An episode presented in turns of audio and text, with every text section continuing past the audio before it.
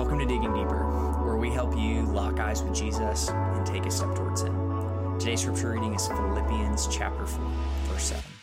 God's word says this And the peace of God, which surpasses all understanding, will guard your hearts and your minds in Christ Jesus.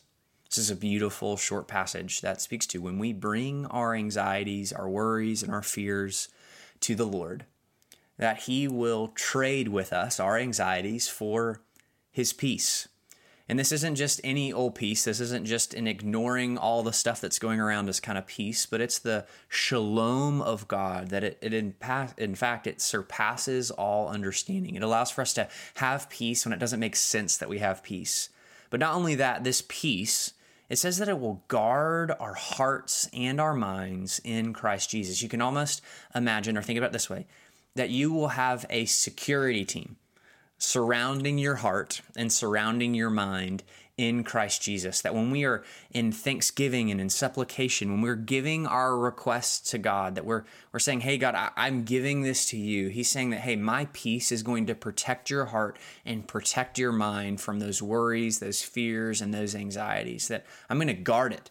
And he's not just going to guard it in theory, he's going to guard it in Christ Jesus. That in the person and work of Jesus, we know that we have peace with God and we also can have peace from God. So, the encouragement from this text today is may we all choose to experience the peace of God that surpasses all understanding. How? By trading with Him our worries, our anxieties, and fears and giving them to Him. And as we give those to Him, then He gives us His peace. May we rest and breathe deeply in the peace of God that it surpasses all understanding today. Let's pray. Our Father, we thank you for your word. I pray that by the power of your Spirit, God, that Philippians chapter 4, verse 7 would change us into the likeness of Christ. And Lord, we rest even now in your peace that surpasses all understanding. God, all of the things that are running through our minds today, we give them to you. God, we trade with you um, and we ask for your peace, God. I pray that you would guard our hearts today, guard our minds from the schemes and the attacks and the lies of the enemy.